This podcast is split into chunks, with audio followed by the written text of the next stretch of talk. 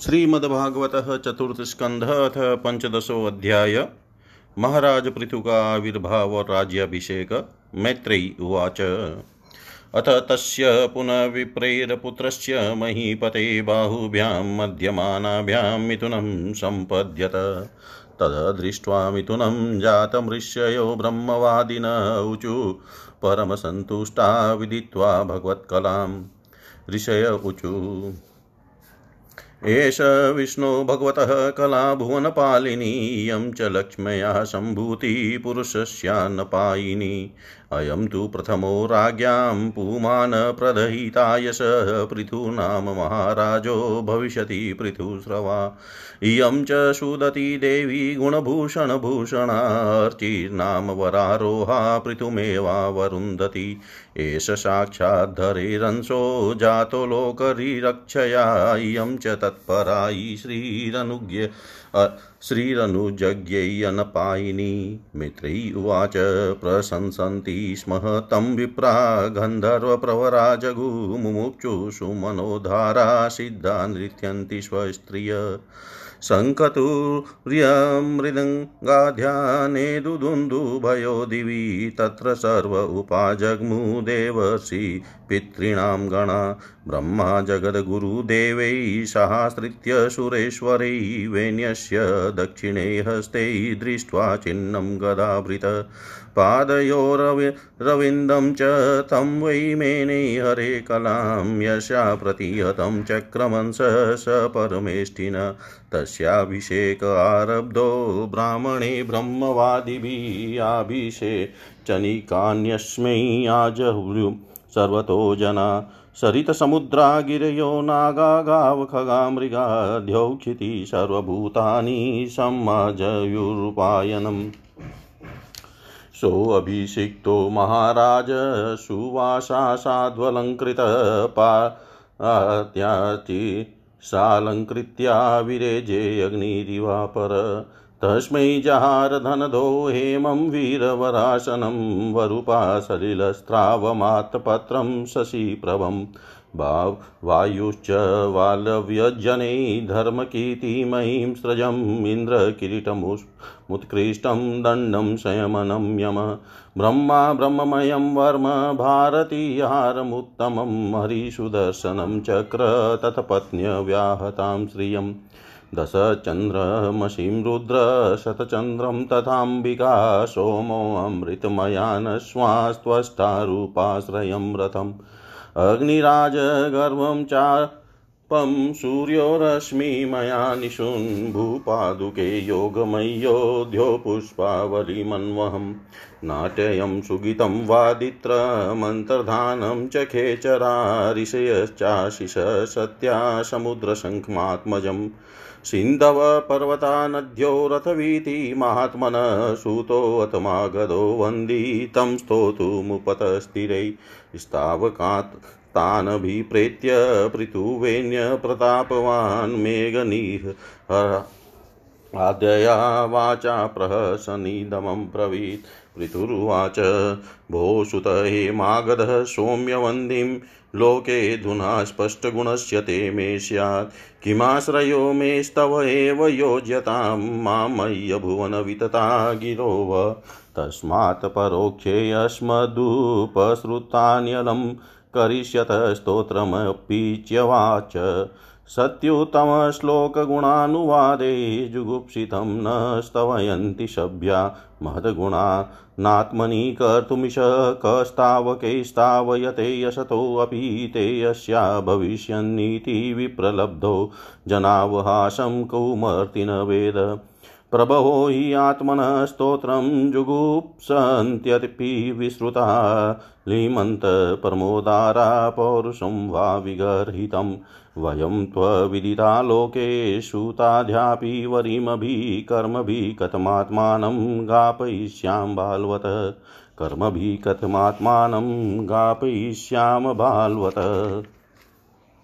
श्री मैत्रेयी जी कहते हैं, विदुर जी, इसके बाद ब्राह्मणों ने पुत्रहीन राजा वैनिक की भुजाओं का मंथन किया, तब उनसे एक स्त्री पुरुष का जोड़ा प्रकट हुआ। ब्रह्मवादी ऋषि उस जोड़े को उत्पन्न हुआ देख और उसे भगवान का अंश जान बहुत प्रसन्न हुए और बोले, ऋषियों ने कहा, यह पुरुष भगवान विष्णु की विश्वपालिनी कला से प्रकट हुआ है और यह स्त्री उन परम पुरुष अनपायनी कभी अलग न होने वाली शक्ति लक्ष्मी जी का अवतार है। इनमें से जो पुरुष है, वह अपने सुयश का प्रथम प्रधन विस्तार करके, करने के कारण परम यशस्वी पृथु नामक सम्राट होगा। राजाओं में यही सबसे पहला होगा। यह सुंदर दांतों वाली एवं गुण और आभूषणों को भी विभूषित करने वाली सुंदरी इन पृथु को ही अपना पति बनाएगी। इसका नाम अर्ची होगा। पृथु के रूप में साक्षात श्री हरि के अंश ने ही इस संसार की रक्षा के लिए अवतार लिया है और अर्ची के रूप में निरंतर भगवान की सेवा में रहने वाली उनकी नित्य सहचरी श्री लक्ष्मी जी ही प्रकट हुई है।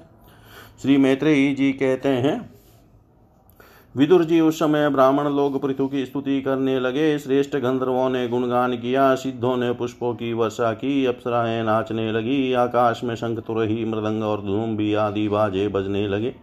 समस्त देवता, ऋषि और पितर अपने अपने लोकों से वहाँ आए। जगत गुरु ब्रह्मा जी, देवता और देवेश्वरों के साथ पधारे। उन्होंने वेन कुमार पृथु के दाहिने हाथ में भगवान विष्णु की हस्तरेखाएँ और चरणों में कमल का चिन्ह देकर उन्हीं, उन्हें श्रीहरि का ही अंश समझा। क्योंकि जिसके हाथ में दूसरी रेखाओं से बिना कटा हुआ चक्र का चिन्ह होता है, वह भगवान का ही अंश होता है। वेदवाणी ब्राह्मणों ने महाराज पृथु के अभिषेक का आयोजन किया। सब लोग उसकी सामग्री जुटाने में लग गए। उस समय नदी, समुद्र, पर्वत, सर्प, गौ, पक्षी, मृग, स्वर्ग, पृथ्वी तथा अन्य सब प्राणियों ने भी उन्हें तरह तरह के उपहार भेंट किए। सुंदर वस्त्र और आभूषणों से अलंकृत महाराज पृथु का विधिवत राज्याभिषेक हुआ। उस समय अनेकों अलंकारों से सजी हुई महारानी अर्ची के साथ वे दूसरे अग्निदेव के सदृश जान पड़ते थे। वीर विदुर जी, उन्हें कुबेर ने बड़ा ही सुंदर सोने का सिंहासन दिया तथा वरुण ने चंद्रमा के समान श्वेत और प्रकाशमय छत्र दिया, जिससे निरंतर जल की फूइयाँ झरती रहती थी। वायु ने दो चंवर धर्म ने कीर्तिमयी माला, इंद्र ने मनोहर मुकुट, यम ने दमन करने वाला, दंड ब्रह्मा ने वेदमय कवच, सरस्वती ने सुंदर हार, विष्णु भगवान ने सुदर्शन चक्र, विष्णु प्रिया लक्ष्मी जी ने अविचल संपत्ति, रुद्र ने दस चंद्राकार चिन्हों से युक्त कोश वाली तलवार, अंबिका जी ने सौ चंद्राकार चिन्हों वाली ढाल चंद्रमा ने अमृतमय अश्वत्वष्टा विश्वकर्मा ने सुंदर रथ अग्नि ने बकरे और गौ के सिंगों का बना हुआ सुदृढ़ धनुष। सूर्यों ने तेज तेजोमय सूर्य ने तेजोमय बाण पृथ्वी ने चरण स्पर्श मात्र से अभिष्ट स्थान पर पहुँचा देने वाली योगमाई योगमयी पादुकाएँ। आकाश के अभिमानी ध्यो देवता ने नित्य नूतन पुष्पों की माला, आकाश विहारी सिद्ध गंधर्वादी नाचने, गाने बजाने और अंतर्धान हो जाने की शक्तियाँ ऋषियों ने अमोघ आशीर्वाद, समुद्र ने अपने से उत्पन्न हुआ शंख तथा सातों समुद्र पर्वत और नदियों ने उनके रथ के लिए बेरोक टोक मार्ग उपहार में दिए। इसके पश्चात सुत मागध और वंदी जन उनकी स्तुति करने के लिए उपस्थित हुए। तब उन स्तुति करने वालों का अभिप्राय समझकर वैन पुत्र परम प्रतापी महाराज पृथु ने हँसते हुए मेघ के समान गंभीर वाणी में कहा, पृथु ने कहा, सौम्य सुत मागध और वंदी जन अभी तो लोक में मेरा कोई भी गुण प्रकट नहीं हुआ। फिर तुम किन गुणों के को लेकर मेरी स्तुति करोगे? मेरे विषय में तुम्हारी वाणी व्यर्थ नहीं होनी चाहिए इसलिए मुझसे भिन्न किसी और की स्तुति करो। मृदुभाषियों कालांतर में जब मेरे अप्रकट गुण प्रकट हो जाए तब भेर भर पेट अपनी मधुर वाणी से मेरी स्तुति कर लेना। देखो शिष्ट पुरुष पवित्र कीर्ति श्री हरि के गुणानुवाद रह, के रहते हुए तुच्छ मनुष्यों की स्तुति नहीं किया करते। महान गुणों को धारण करने में समर्थ होने पर भी ऐसा कौन बुद्धिमान पुरुष है जो उनके न रहने पर भी केवल संभावना मात्र से स्तुति करने वालों द्वारा अपनी स्तुति कराएगा? यदि यह विद्या अभ्यास करता तो इसमें अमुक अमुक गुण हो जाते। इस प्रकार की स्तुति से तो मनुष्य की वंचना की जाती है। यह मंदबती मति यह नहीं समझता कि इस प्रकार तो लोग उसका उपवास ही कर रहे हैं। जिस प्रकार लज्जाशील उदार पुरुष अपने किसी निंदित पराक्रम की चर्चा होनी बुरी समझते हैं उसी प्रकार लोक विख्यात समर्थ पुरुष अपनी स्तुति को भी निंदित मानते हैं। सुदगण अभी हम अपने श्रेष्ठ कर्मों के द्वारा लोक में अप्रसिद्ध ही हैं। हमने अब तक कोई भी ऐसा काम नहीं किया है जिसकी प्रशंसा की जा सके। तब तुम लोगों से ब, से बच्चों के समान अपनी कीर्ति का किस प्रकार गान करावें। इति श्रीमद्भागवते महापुराणे पारमहंस्यां संहितायां चतुर्थस्कन्धे पृथुचरिते पञ्चदशोऽध्याय सर्वं श्रीशां सदाशिवार्पणम् अस्तु। ॐ विष्णवे नम, ॐ विष्णवे नम, ॐ विष्णवे नमः। श्रीमद्भागवत चतुर्थस्कंध अथ षोडशोऽध्याय वन्दिजन् द्वारा महाराज पृथुकी स्तुति। मैत्री उवाच, इति ब्रुवाणं नृपतिं गायका मुनिचोदितः तुष्टुवुष्टुस्तमनसस्तद्वागमृतसेवया नालं वयं ते महिमानुवर्णने यो देववर्योऽवतारमायया वेनाङ्गजातस्य च पौरुषाणि ते वाचस्पतीनामपि बभ्रुमूर्धिः अथाप्युदारस्रवसः प्रीतो हरे कलावतारस्य कथामृतादृतः यथोपदेशं मुनिभिः प्रचोदितः श्लाघ्यानि कर्माणि वयं वित्तन्महि। एष धर्मभृतां श्रेष्ठो लोकं धर्मे अनुवर्तयन्। गोप्ता च धर्मसेतूनां शास्ता तत्परिपन्थिनाम् एष वै लोकपालानां विवत्र्येकस्तनौ। तनुकाले काले यथा भागं लोकयोरुभयोर्हितं। वसुकाल उपादते काले चायं विमुञ्चति समः। सर्वेषु भूतेषु प्रतपन् सूर्यवद्विभु। तितिक्षत्यक्रमं वेण्यमुपर्याक्रमतामपि भूतानां करुणः शश्वदातानां क्षितिवृत्तिमान् देवीयवसत्यस्सौ देवो नरदेव वपुहरिकृच्छ्रपाणा प्रजा हि एष रक्षिष्यत्यसेन्द्रवत् आप्याययत् यशो लोकं वदनामृतमूर्तिना सानुरागावलोकेन विशिदस्मितचारुणा अव्यक्तवर्तमेश निगूढकार्यो गम्भीरवेदा उपगुप्तवितः अनन्तमाहात्म्यगुणेकधामा पृथुः प्रचेता इव संवृतात्मा। दुराशदो दुर्विशः आसनोऽपि विदुर्वतः नेवाभिभवितुं शक्यो वेनारण्योत्थितो नलः। अन्तबहिष्यभूतानां पश्यन् कर्माणि चारणे उदासीनैवाध्यक्षो वायुरात्मेव देहिनां। नादण्डयं दण्डयत्येष सुतमात्मद्विषामपि दण्डयात्यात्मजपि दण्डेयं धर्मपथे स्थितः। अस्या प्रतिहतं चक्रप्रीतो रामानसाचलात्। वर्तते भगवानर्को यावत्पतिः गौगणैः। रञ्जयिष्यति यल्लोकमयमात्मविचेष्टितैः यथा मुमाहुराजानं मनोरञ्जनकैः प्रजा। दृढव्रतः सत्यसन्धो भ्रमण्यो वृदसेवकः शरण्यः सर्वभूतानां मानदो दिनवत्सलः। मातृभक् मातृभक्तिपरस्त्रीषु पत्न्याम् अर्ध इवात्मनः प्रजासु पितृवत्स्निग्धः किङ्करो ब्रह्मवादिनां। देहिनामात्मवतस्प्रेष्टः सुहृदां नन्दिवर्धनः मुक्तसङ्गप्रसङ्गोऽयं दण्डपाणिरसाधुषु अयं तु साक्षात् भगवास्त्रयदिशः कुटस्थः आत्मा कलयावतीर्णः। यस्मिन् विद्या रचितं निरर्थकं पश्यन्ति नानात्मवपि प्रतीतम्। अयं भुवो मण्डलमोदयाद्रयी गोप्ते कवीरो नरदेवनाथास्ताय जेत्रं रथमात चापः पर्यस्तते दक्षिणतो यथार्कः। अस्मै नृपालः किल तत्र तत्र बलिं हरिष्यन्ति स लोकपालः मस्यन्त येषां स्त्रिय आदिराजं चक्रायुध्यं तद्यस्य उद्वरन्तेः अयं महीं गामदुदुहे अधिराजः प्रजापतिवृत्तिकरः प्रजानां यो लीलया दृढः स्वसराशकोटया, भिन्दनः समां गामकरोद्यतेन्द्रः विस्फुर्जयन्ना जगवं धनु स्वयं यदाचरत क्ष्मामविश्य यामाजौ तदा निलील्य। ल्युदिशिदिश्य सन्तोलाङ्गौ मूलमुद्यम्य यथा मृगेन्द्रः। एषोऽश्वमेधान शतमाजहार सरस्वती प्रादुर्भावी यत्र आहारसिद्धस्ययं पुरन्दर शतक्रतुश्चरमे वर्तमाने। एष मो पवने समेत्य सनत्कुमारं भगवन्तमेकम् आराध्य भक्त्या लभतामलं तजः ज्ञानं यतो ब्रह्मपरं विन्दति। तत्र तत्र गिरस्तास्ता इति विश्रुतविक्रमः श्रोषयत्यात्मा श्रिताघातः पृथु पृथु पराक्रमः। दिशो विजित्या प्रतिरुद्धचक्र स्वतेजसोत्पाटीतलोकशल्य सुरासुरेन्द्रैरुपगीयमान महानुभावो भविता पतिर्भुव। महानुभावो भविता पतिर्भुव। श्री मैत्रेयी जी कहते हैं, महाराज, पृथु ने जब इस प्रकार कहा, तब उनके वचनामृत का आस्वादन करके सूत आदि गायक लोग बड़े प्रसन्न हुए। फिर वे मुनियों की प्रेरणा से उनकी इस प्रकार स्तुति करने लगे। आप साक्षात देव प्रवर श्री नारायण ही हैं, जो अपनी माया से अवतीर्ण हुए हैं। हम आपकी महिमा का वर्णन करने में समर्थ नहीं हैं। आपके जन्म तो राजा वैन के मृतक शरीर से लिया है।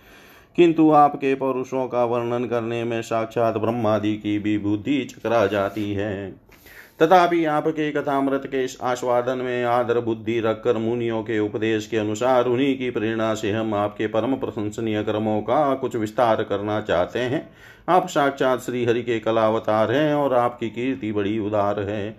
ये धर्मधारियों में श्रेष्ठ महाराज पृथुलोक को धर्म में प्रवृत्त करके धर्म मर्यादा की रक्षा करेंगे तथा उसके विरोधियों को दंड देंगे। ये अकेले ही समय समय पर प्रजा के पालन, पोषण, अनुरंजन अनुरंजन आदि कार्य के अनुसार अपने शरीर में भिन्न भिन्न लोकपालों की मूर्ति को धारण करेंगे तथा यज्ञ आदि के प्रचार द्वारा स्वर्ग लोक और वृष्टि की व्यवस्था द्वारा भूलोक दोनों का ही साधन करेंगे।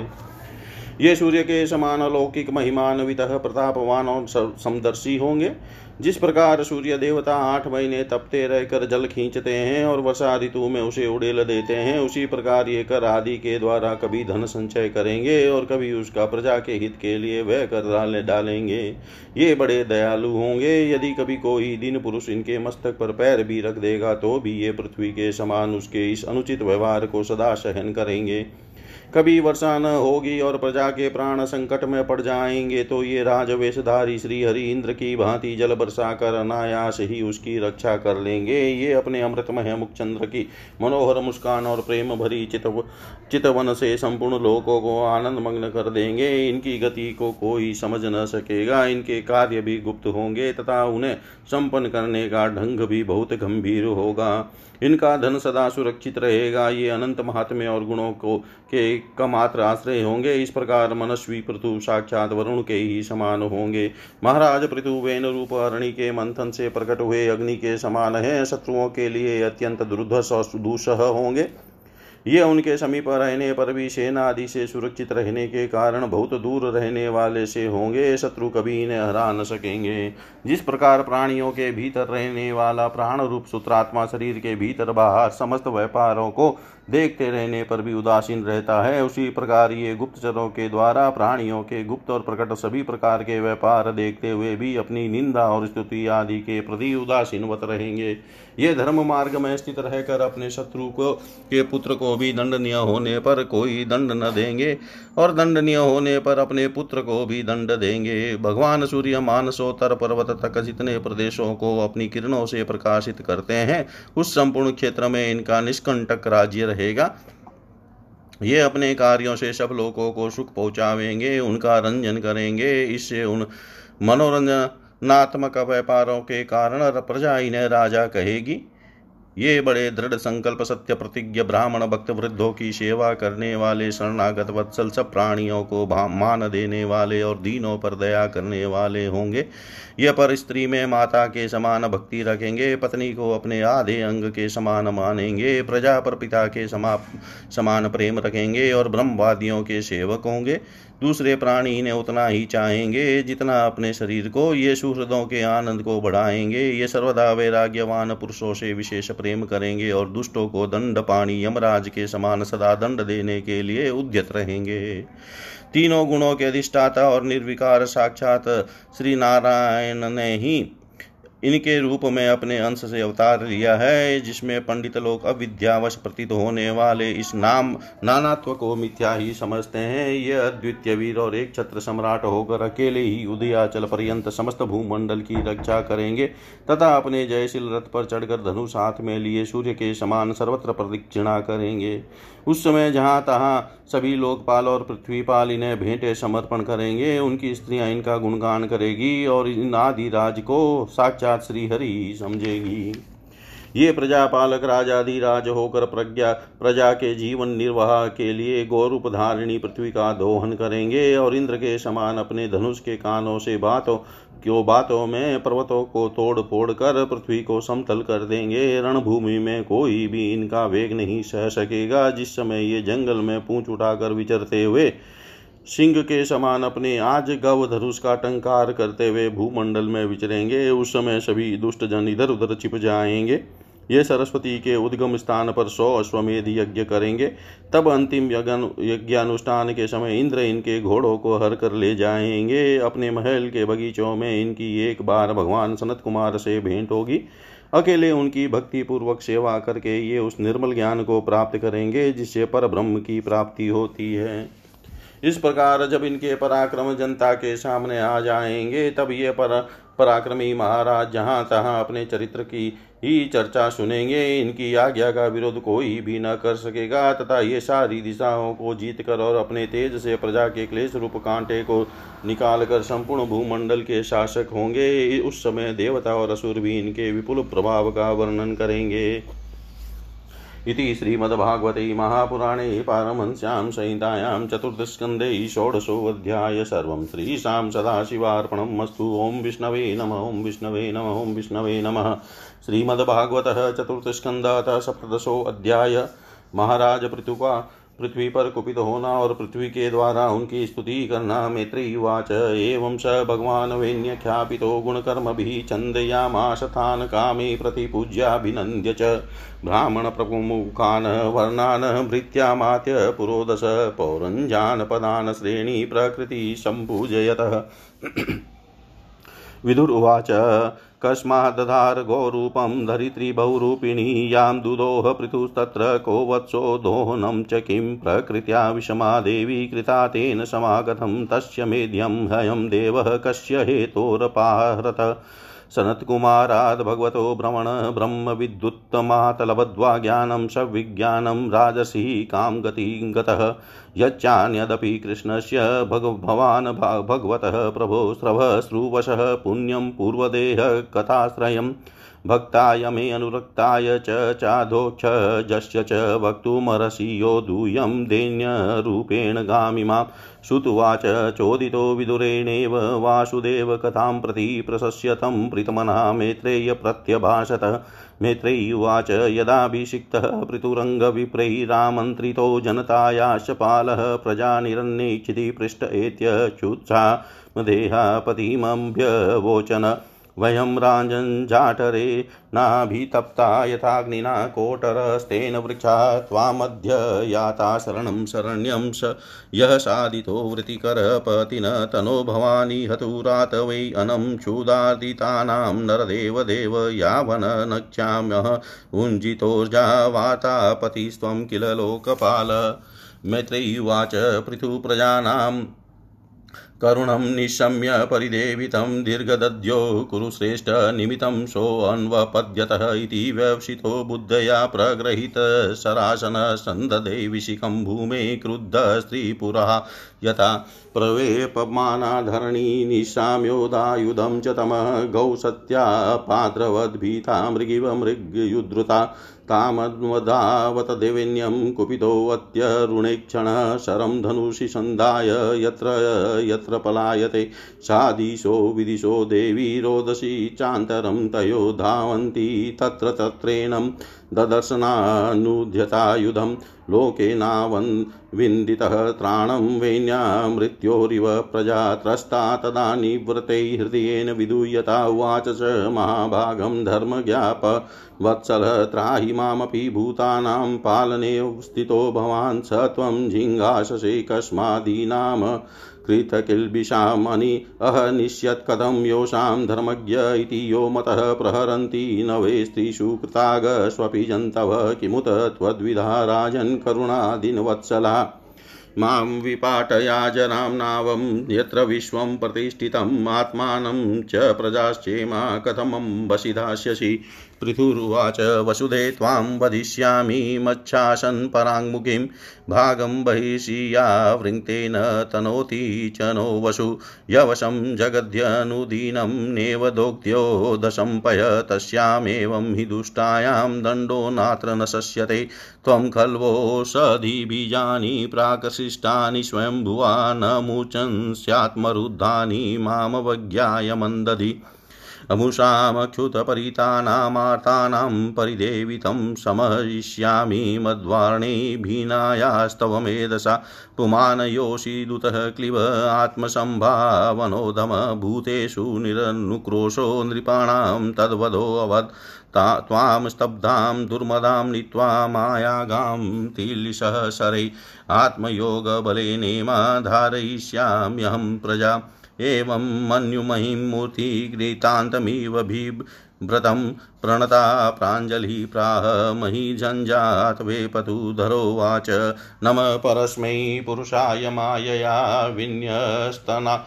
विन्यस्तनानातनवै गुणात्मनि नमः स्वरूपानुभवेन निर्धुतः द्रव्यकी क्रियाकारकविभ्रमो मये येनाहमात्मा यतनं विनिर्मितः दात्रा यतोऽयं गुणसर्गसङ्ग्रह। स एव मामहन्तु मुद्दायुधस्वराडुपस्थितोऽन्यं शरणं कमाश्रये। य एतदादावसृजच्चराचरं स्वमाययात्माश्रयया वितर्कया एव सोऽयं किल गोप्तुमुद्यत कथं नु माँ धर्मपरो जिङ्घासति नूनं बतैशस्य समिहितं जनेस्तन्मायया दुर्जया कृतात्मभिः न लक्ष्यते यस्त्वकरोदकार यद्योऽनेक एकप्रतश्च ईश्वरः सर्गादीयोऽस्यानुरु नुरुनद्विशक्तिभिः द्रव्या क्रियाकारकचेतनात्मभिः तस्मै सम्मुनुद्ध नमः परस्मै पुरुषाय वेदसे स वै भवानात्मविनिर्मितः जगद्भूतेन्द्रियान्तकरणात्मकः विभो संस्थापयिष्य नजं माँ रसातलादम्भ्युजहाराम्बस आदिशूकर अपामुपस्ते महीनाव्यवस्थितः प्रजा भवानद्य किल किल स वीरमूर्तिः स बुद्धराधरो यो माँ पयस्युग्रसरो जिङांससि नूनं जनेरितमीश्वराणामस्माद्विदेस्तद्गुण सर्गमायया न ज्ञायते मोहितचितवत्वमवीस्तेभ्यो नमो वीरयशस्करेभ्य स्तेभ्यो नमो वीरयशस्करेभ्य श्री मैत्रेय जी कहते हैं, इस प्रकार जब बंदी जन ने महाराज पृथु के गुण और कर्मों का बखान करके उनकी प्रशंसा की, तब उन्होंने भी उनकी बड़ाई करके तथा उन्हें मनचाही वस्तुएँ देकर संतुष्ट किया। उन्होंने ब्राह्मण आदि चारों वर्णों, सेवकों, मंत्रियों, पुरोहितों, पूर्ववासियों, देशवासियों से भिन्न भिन्न व्यवसायियों तथा अन्य अन्य आज्ञानुवर्तियों का भी सत्कार किया। विदुर जी ने कहा भ्रमण पृथ्वी तो अनेक रूप धारण कर सकती है। उसने गौ का रूप ही क्यों धारण किया? और जब महाराज पृथु ने उसे दूहा, तब बछड़ा कौन बना? और धुने का पात्र क्या हुआ? पृथ्वी देवी तो पहले स्वभाव से ही ऊँची नीची थी। उसे उन्होंने समतल किस प्रकार किया? और इंद्र उनके यज्ञ संबंधी घोड़े को क्यों हर ले गए? ब्रह्म ज्ञानियों में श्रेष्ठ भगवान सनत कुमार जी से ज्ञान और विज्ञान प्राप्त करके वे राजसी किस गति को प्राप्त हुए? पृथु रूप से सर्वेश्वर भगवान श्री कृष्ण ने ही अवतार ग्रहण किया था, अतः पुण्य कीर्ति श्री हरि के ये उस पृथु अवतार से संबंध रखने वाले जो और भी पवित्र चरित्र हो, वे सभी आप मुझसे कहिए, मैं आपका और श्री कृष्ण चंद्र का बड़ा अनुरुक्त भक्त हूँ। श्री सूत जी कहते हैं, जब विदुर जी ने भगवान वासुदेव की कथा कहने के लिए इस प्रकार प्रेरणा की, तब में श्री मैत्रेयी जी ने प्रश्नचित से उनकी प्रशंसा करते हुए कहने लगे। श्री मैत्रेयी जी ने कहा, विदुर जी ब्राह्मणों ने महाराज पृथु का राज्याभिषेक करके उन्हें प्रजा का रक्षत उद्घोषित किया। इन दिनों पृथ्वी अनहीन हो गई थी, इसलिए भूख के कारण प्रजाजनों के शरीर सूख कर कांटे हो गए थे। उन्होंने अपने स्वामी पृथु के पास आकर कहा, राजन, जिस प्रकार कोटर में सुलगती हुई आग से पेड़ जल जाता है, उसी प्रकार हम पेट की भीषण ज्वाला से जले जा रहे हैं। आप शरणागतों की रक्षा करने वाले हैं और हमारे अन्नदाता प्रभु बनाए गए हैं, इसलिए हम आपकी शरण में आए हैं। आप समस्त लोकों की रक्षा करने वाले हैं। आप ही हमारी जीविका के भी स्वामी हैं। अतः राज राजेश्वर आप हम क्षुदा पीड़ितों को शीघ्र ही अन्न देने का प्रबंध कीजिए। ऐसा न हो कि अन्न मिलने से पहले ही हमारा अंत हो जाए। श्री मैत्रेयी जी कहते हैं, कुरुवर प्रजा का करुण क्रंदन सुनकर महाराज पृथु बहुत देर तक विचार करते रहे। अंत में उन्हें अनाभाव का कारण मालूम हो गया। पृथ्वी ने स्वयं ही अन्य एवं औषधि को अपने भीतर छिपा लिया है।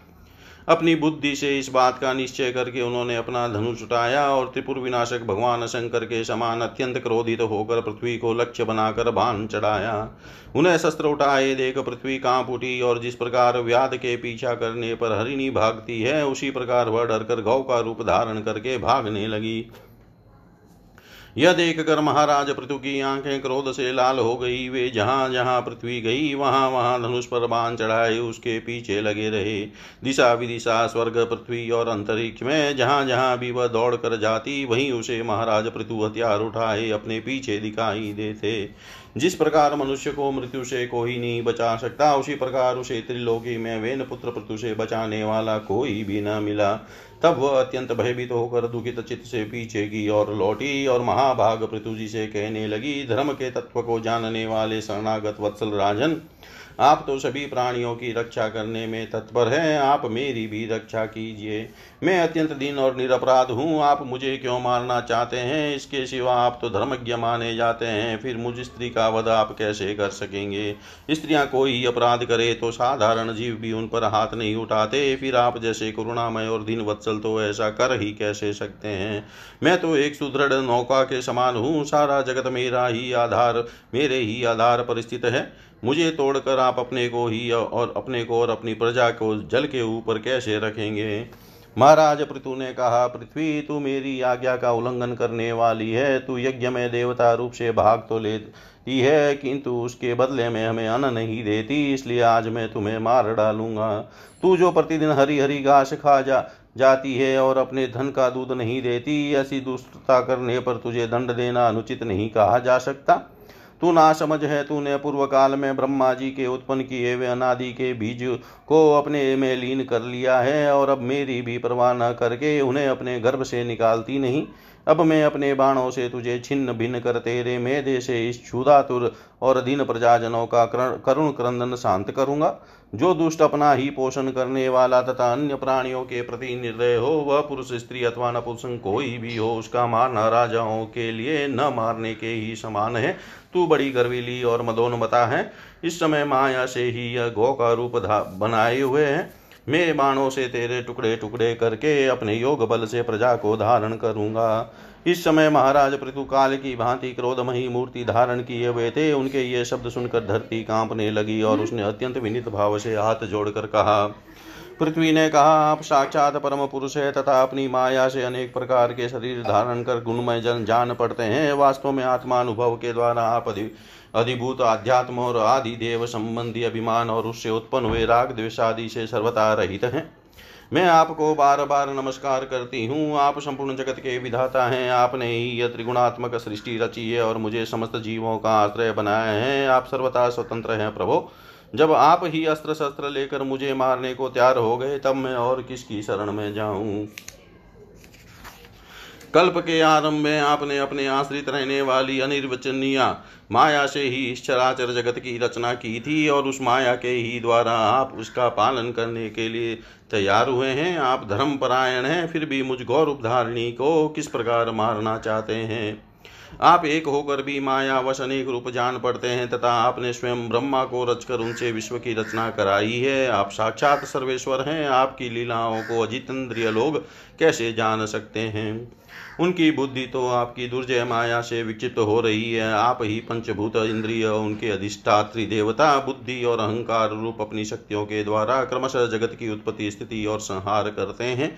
भिन्न भिन्न कार्यों के लिए समय समय पर आपकी शक्तियों का आविर्भाव, तिरोभाव हुआ करता है। आप साक्षात परम पुरुष और जगत विधाता हैं। आपको मेरा नमस्कार है अजन्मा प्रभो आप ही अपने रचे हुए भूत इंद्रिय और अंतकरण रूप जगत की स्थिति के लिए आदि वराह रूप होकर मुझे रसातल से जल के बाहर लाए थे। इस प्रकार एक बार तो मेरा उद्धार करके आपने धराधर नाम पाया था। आज वही आप वीर मूर्ति से जल के ऊपर नौका के समान स्थित मेरे ही आश्रय रहने वाली प्रजा की रक्षा करने के अभिप्राय से पहने पहने बाँध चढ़कर दूध न देने के अपराध से मैं मुझे मारना चाहते हैं। इस त्रिगुणात्मक सृष्टि की रचना करने वाली आपकी माया से मेरे जैसे साधारण जीवों के चित मोहग्रस्त हो रहे हैं। मुझे जैसे लोग तो मुझ जैसे लोग तो आपके भक्तों की लीलाओं का भी आशय नहीं समझ सकते। फिर आपकी किसी क्रिया का उद्देश्य न समझे तो इसमें आश्चर्य ही क्या है? अतः जो इंद्रिय संयम आदि द्वारा विरोचित यज्ञ का विस्तार करते हैं, ऐसे आपके भक्तों को भी नमस्कार है। इति श्रीमद्भागवते महापुराणे पारमहंस्यां सहितायां चतुर्थस्कन्धे धरित्री निग्रहो नाम सप्तदशोऽध्याय सर्वं श्रीशां सदाशिवार्पणम् अस्तु। ॐ विष्णवे नमः, ॐ विष्णवे नमः, ॐ विष्णवे नमः।